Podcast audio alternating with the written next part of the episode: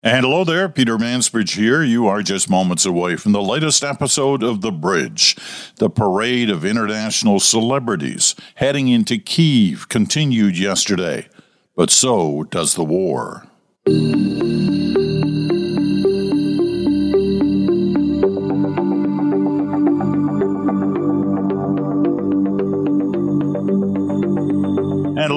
Welcome to another week of The Bridge. I'm Peter Mansbridge in Stratford, Ontario.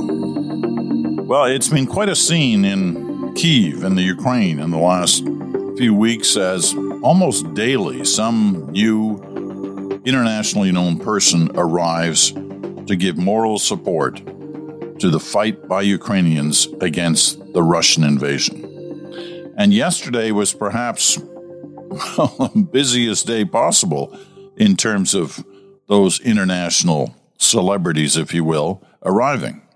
So, who came in? Well, on the border, one of those small communities inside Ukraine, Jill Biden, the wife of the President of the United States, arrived, the First Lady of the U.S. Now, that's kind of unprecedented.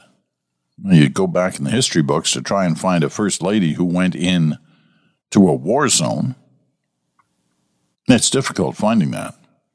But there was Jill Biden yesterday, not with her husband. She was on her own. Well, plus massive security.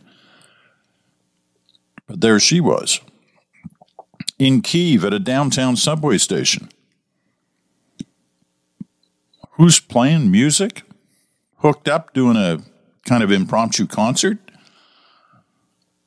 Bono and The Edge from U2.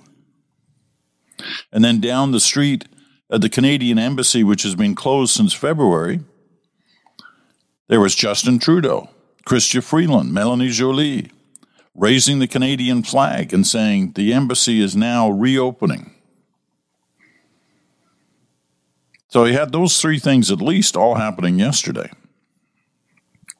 and all indications that the rest of the world was far from abandoning Ukraine in their hour of need. It was there again, as it has been many times in the last few weeks by many other world leaders and international celebrities.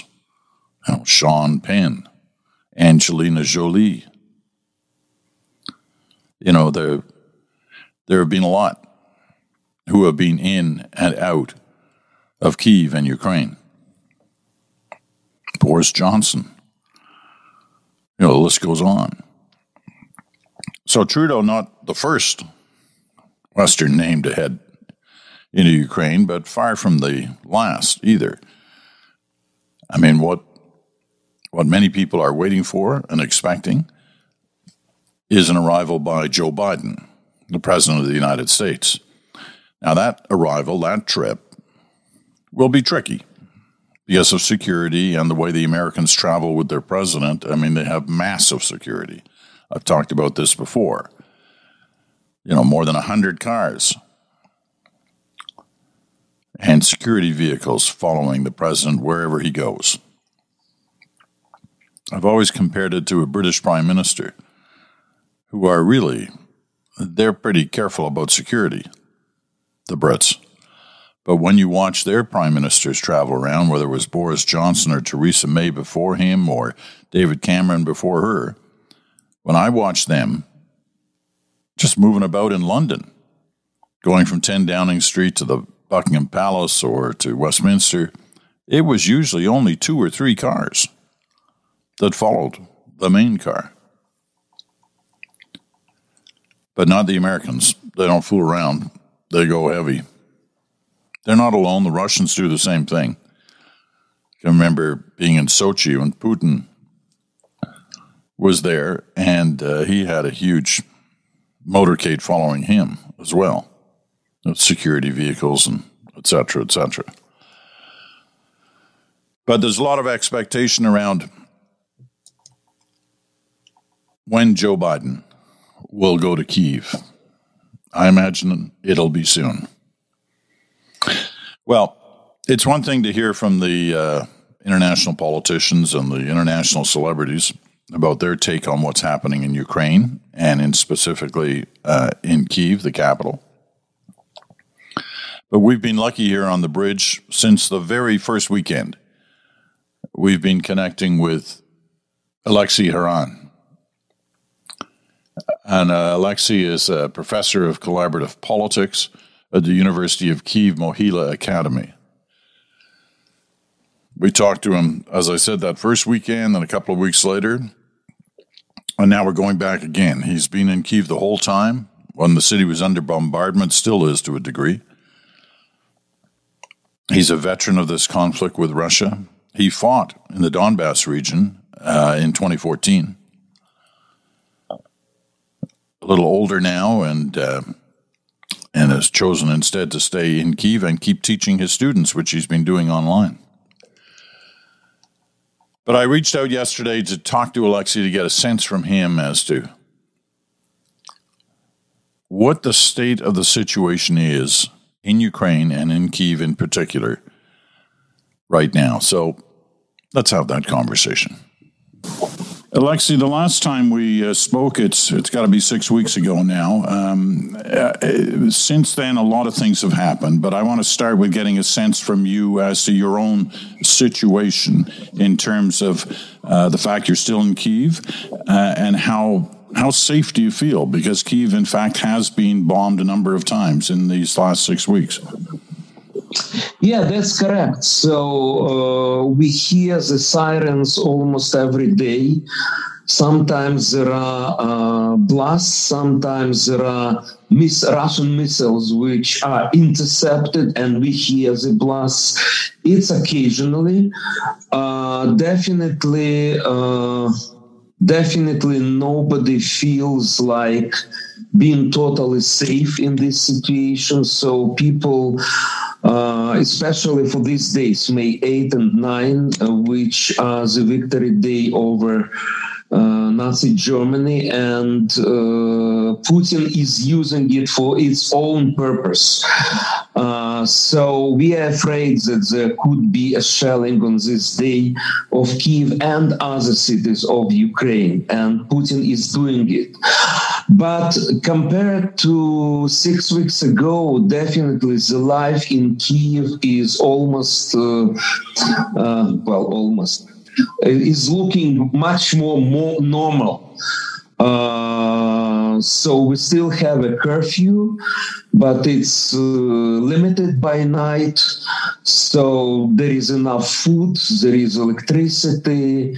Um, well, compared to what we saw in other cities, definitely it's it's much much better. So kiev is coming to normal life. But uh, if you are talking about my personal situation for example uh, my older daughter she was in uh, she was in kiev all the time and she is in kiev my younger daughter and actually today is her 25th anniversary. So she was bombed here in kiev she was evacuated to lviv. She was bombed there finally she went to warsaw so she's safe but uh, she has a post-traumatic syndrome. So, and she uh, she is visiting a doctor. So that's not easy. It's not easy, definitely. I'm sure it's not easy, and and and, it must be look, fair. Look, look, look, I, have just actually uh, two days ago, my older daughter and I we were volunteering, and we went to the city of Chernihiv, north to the Kiev, the city which was heavily bombed we saw the destructions there. It's incredible. I mean, the center of the city, the outskirts of the city, people who lost their, uh, who lost their houses, who lost everything. You know, it's it's very very tough and at the same time we saw how volunteers are working how people are sacrificing themselves to help other people well, when you see that kind of uh, destruction and uh, the, the, the, the, fallout from the bombing and the missile attacks, uh, cases of PTSD must be well, not common, but they, there, there must be a lot of those kind of cases like your daughter is suffering from. Look, it's look in general. Definitely, it's war is uh, stress for all of us. For all of us, you know, even if uh, if we are not on the front line and we are not evacuated, but it's definitely very very stressful. And I will tell you that it's also stressful for those people who are here in Kiev who are not on the front line because uh, for them it's you know it's also difficult to live well somebody is fighting for for us at the front line risking his life i'm here I am to teach my students. We have our seminars uh, online, and I always have this mind. Oh, it in mind. Well, we are teaching. I'm teaching my student. I'm giving students. I'm giving them home task. I'm checking, we are discussing things, but there is a war. And other people at the front line, you know, they're risking their lives. But the explanation is that everybody is doing what we can. And uh, that's the difference also be- between Ukrainian society and Russian society. Russian society is zombied and we Ukrainians, we are trying to give a good education to our uh, our students to uh, teach them to think critically and to be real patriots and also to be real Democrats, to respect others' views. Now, I, I recognize that you're all of the above. You're a patriot, you're a Democrat, you recognize other people's views, and you're realistic. And I'm wondering, given all those qualities, when you look now, nine weeks after this started, when you look at the state of the conflict, how would you assess it? What would you say is the is the description of where we are in this moment? Uh, on the one hand, I, I, I, have to repeat what I said maybe two, three days after, after the beginning of war. So Putin lost. It was clear after the third or fourth day of the war because uh, he didn't crush Ukraine. Ukraine. Uh, he didn't crush Ukrainian government. Ukrainians united. Uh, Ukraine has the support throughout the world. Russia is isolated. So Russia is going is on downward track. That's clear. Uh, as for Ukraine, we are moving forward. And it's pretty sure that we will become normal European nation part of the United Europe. But the question is we are paying heavy cost for that. And Putin is not stopping. Uh, we know that Putin changed his initial idea. He, he understood he cannot get Kiev. So he decided to concentrate on the Don, in the Donbass and in the south. He wanted to have some uh, real victories in order to uh, declare it for May 9. Definitely tomorrow he will boast that uh, he is fighting uh, with non-democratic Ukrainians, he is defending Russian speakers and all this stuff. But actually he didn't get even military victories in the Donbass and in the south as well of Ukraine. Nevertheless, the war continues uh, we think that we uh, are able to win and to liberate the occupied areas but the cost is the cost of that is huge and definitely we cannot do it without uh, support from the international community. And I mean military support, arms, I mean sanctions against Russia, I mean economic support because uh, Putin actually is destroying economic base of Ukraine, infrastructure of Ukraine. So we need to rebuild the country and we need huge support from international community. I, I, I don't have any doubts that this uh, support is coming and will continue to come. But you know, it's tough. It's it's tough.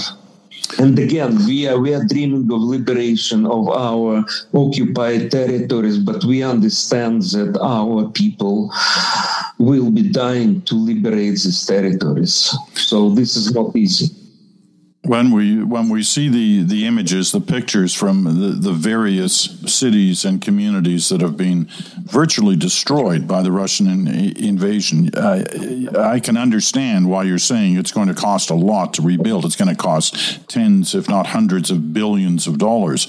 Um, but you're confident that the rest of the world, as it has on the military assistance side, you're confident that the rest of the world will support Ukraine in its building efforts when it gets to that stage? I'm confident right now, yes, because because again uh, during the first days it wasn't very it wasn't very clear because we heard it from some western politicians that ukraine would lose in in three days um, it's not necessary to arm ukraine okay, uh, Ukrainian army. But uh, because Ukrainian army is fighting and fighting effectively, and people are fighting, so the support uh, increased from the West, and uh, there is a change of mood.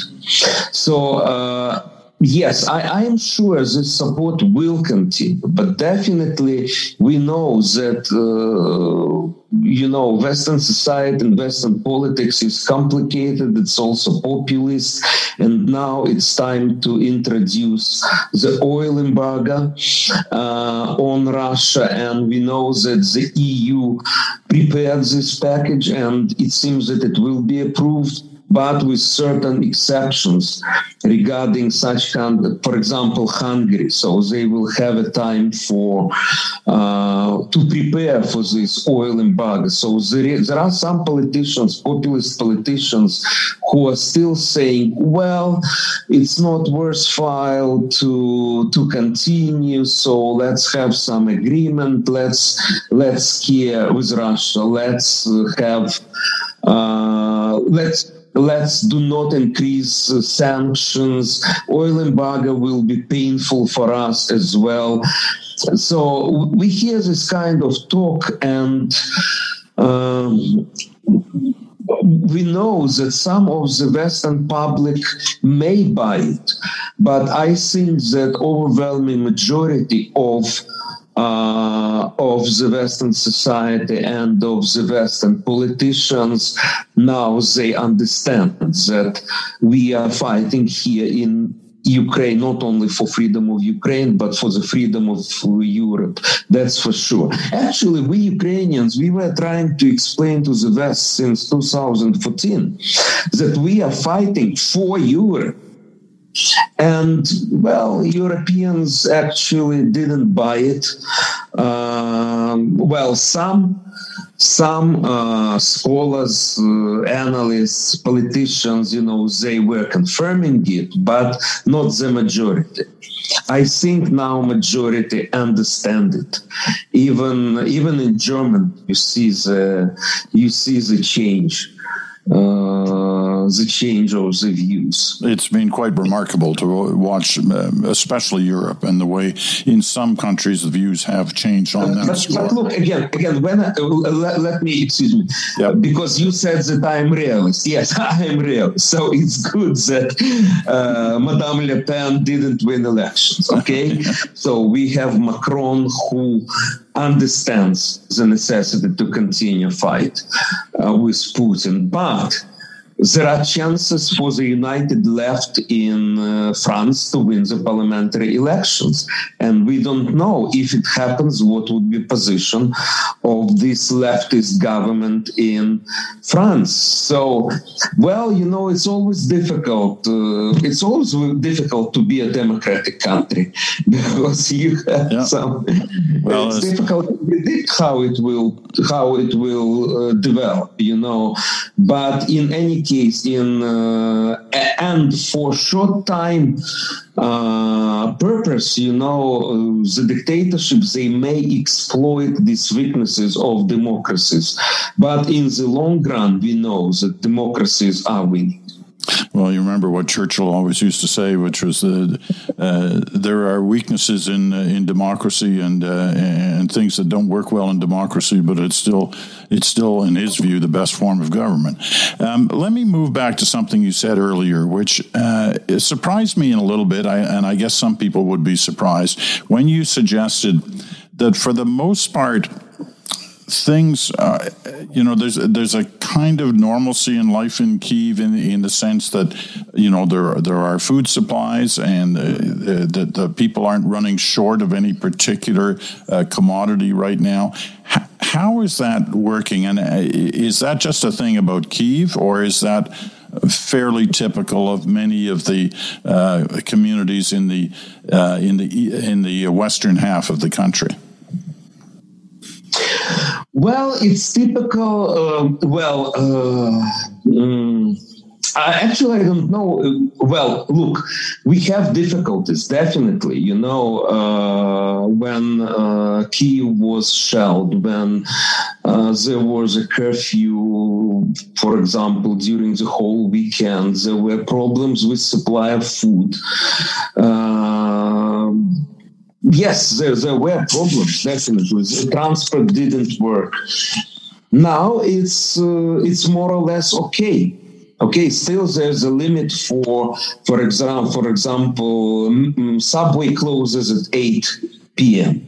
It closes at 8 p.m. because 10 p.m. is a curfew time. Uh, it's not easy to get to different uh, part uh, parts of Kiev because of uh, timetable, you know. Um, but nevertheless, look, uh, we we know with what to compare with what to compare. And we know what happened in uh, in other cities. Look, from my trip to Chernihiv, what can I say?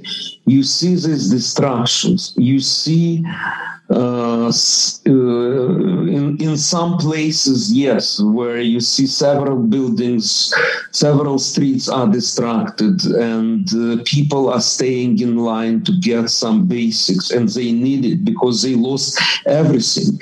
And at the same time, in the city, you have supermarket which is which works. Okay, so and you can go there and to buy and to buy food, and well, actually, it's good for volunteers. So you're going to one part of the city. It's kind of how to say it. It's kind of very peculiar situation, like in fantastic, fantastic movie. So here, total destruction. Then you see the blocks with normal life. Then again, total destruction. Well, for volunteers, it's like, you know, you go to the place, you see to what are the moods. In 10 minutes, you can go to the other part of the city where you have working supermarkets and buy this food and then bring it back to the community, which is uh, which is destroyed. But definitely, this is not the case like in Mariupol or in Bucha or other places that where uh, the Chernihiv wasn't under occupation. Okay, and there were cities which were under occupation and which were totally distracted by uh, by Russians. Russians. Now, um, the last point when when we talked, I guess about two weeks after the after the war started. Um, I asked you because there were negotiations going on in Turkey and in other places between Russians and Ukrainians, and I asked you how much faith you put in those negotiations, and you said none. That you thought it was all uh, phony. That wouldn't, nothing would come of it because the Russians weren't serious. Well, there are certain negotiations still being carried on at some level. Uh, here, you know, a couple of months later. Um, do you has your view changed at all on, on, on negotiations? Do you think there's any chance they can lead to an end to this?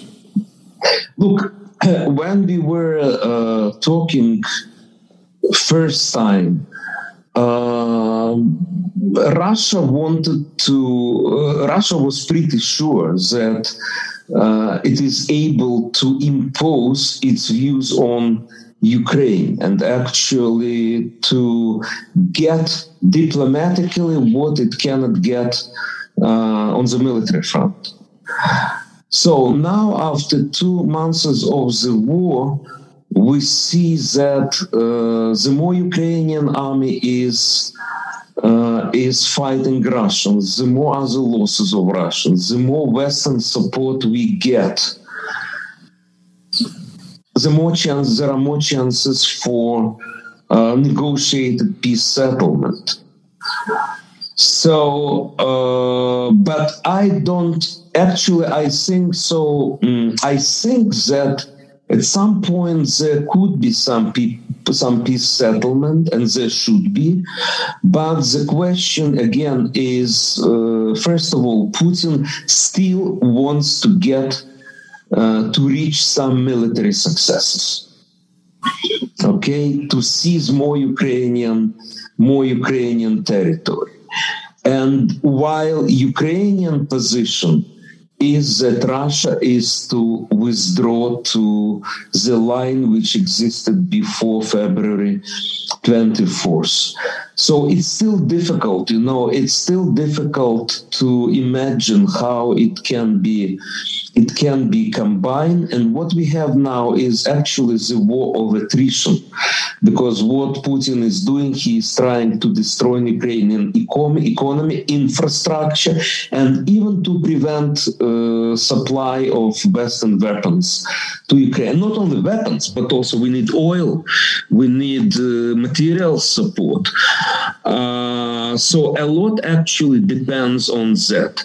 So if Ukraine and the international community are able to keep these lines of communication and uh, to have this logistics necessary for a continuation of the war.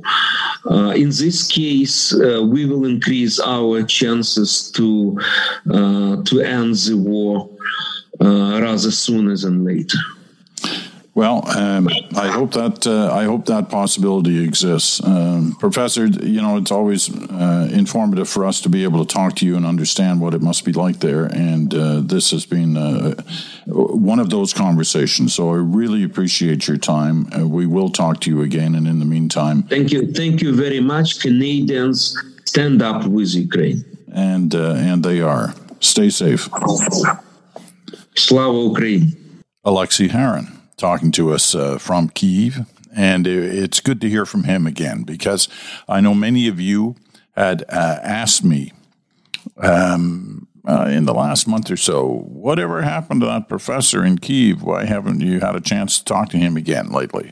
Um, well, we made good on that today because we did want to reach out to him. It's been a difficult time, especially with uh, Olexiy's family um, and the situation in Kiev and uh, getting this opportunity today for a, you know a lengthy conversation of 20 minutes or so to get a, a sense of what it's really like there on the ground uh, in Kiev was uh, uh was something we uh, genuinely um, uh, have a deep appreciation for and glad we are able to to have that conversation. Okay, we're going to take a quick break, and when we come back, two other small points on Ukraine uh, before we wrap it up for um, this day. But first of all, this break.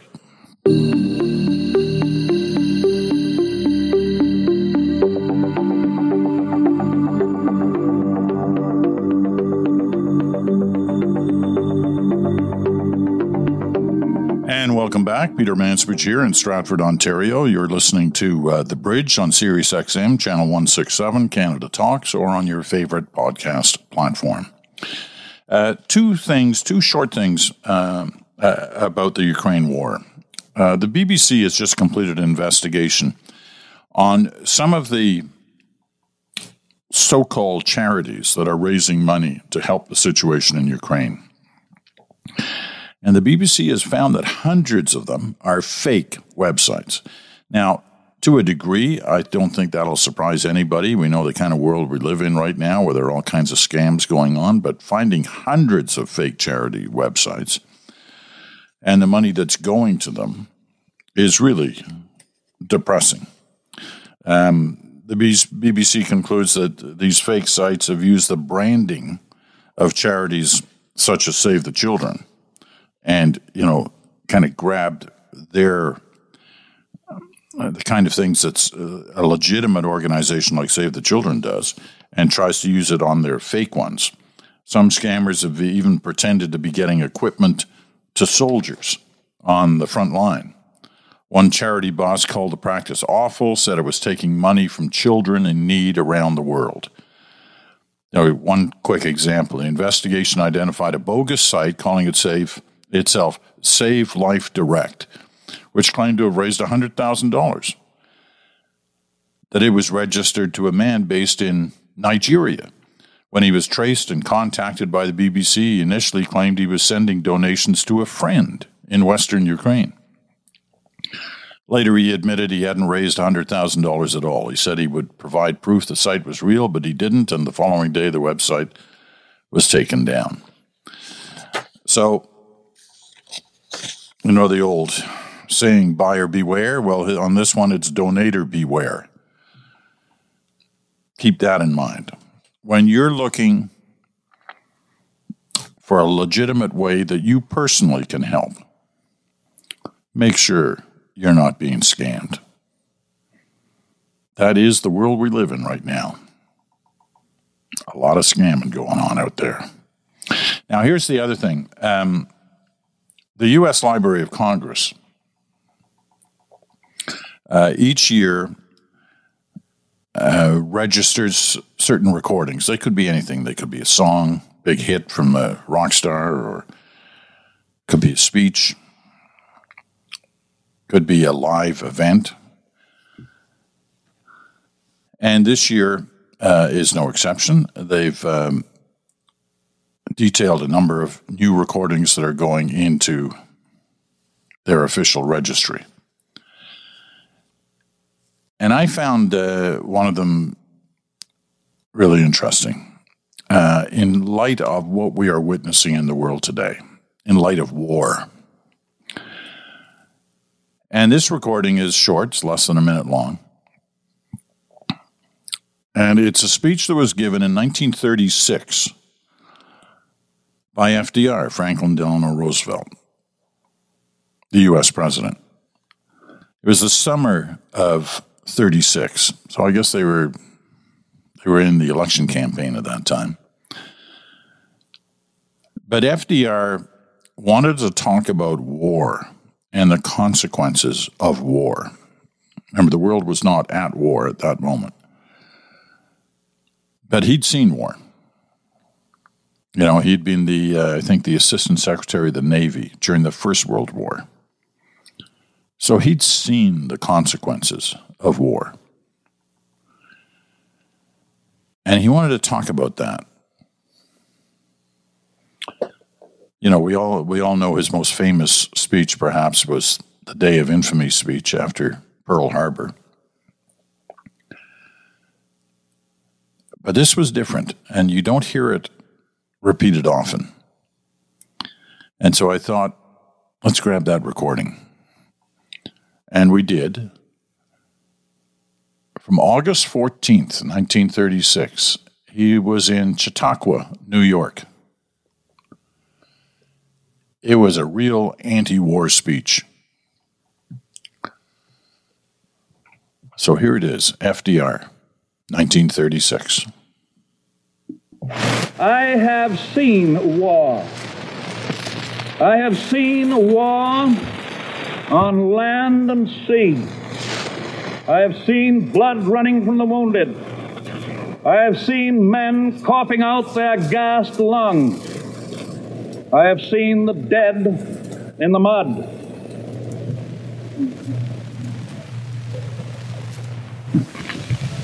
I have seen cities destroyed. I have seen 200 limping, exhausted men come out of lines, the survivors of a regiment of 1,000 that went forward 48 hours before. I have seen children starving. I have seen the agony of mothers and wives. I hate war.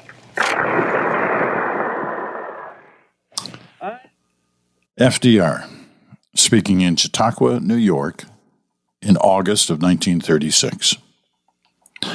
And you listen to those words, you listen to them carefully about what he saw. And you know, some of those images we're seeing again, such as war, such as the horrific side of war. That we're seeing those images even now, all these years later. All right, we're going to wrap it up uh, for this day. Uh, tomorrow, the bridge will be back on Tuesday, Wednesday, Thursday, Friday. We're here all week. And uh, let's hope you're here with us. Lots to talk about, as always. I'm Peter Mansbridge. Thanks so much for listening to The Bridge today. We'll be back in 24 hours.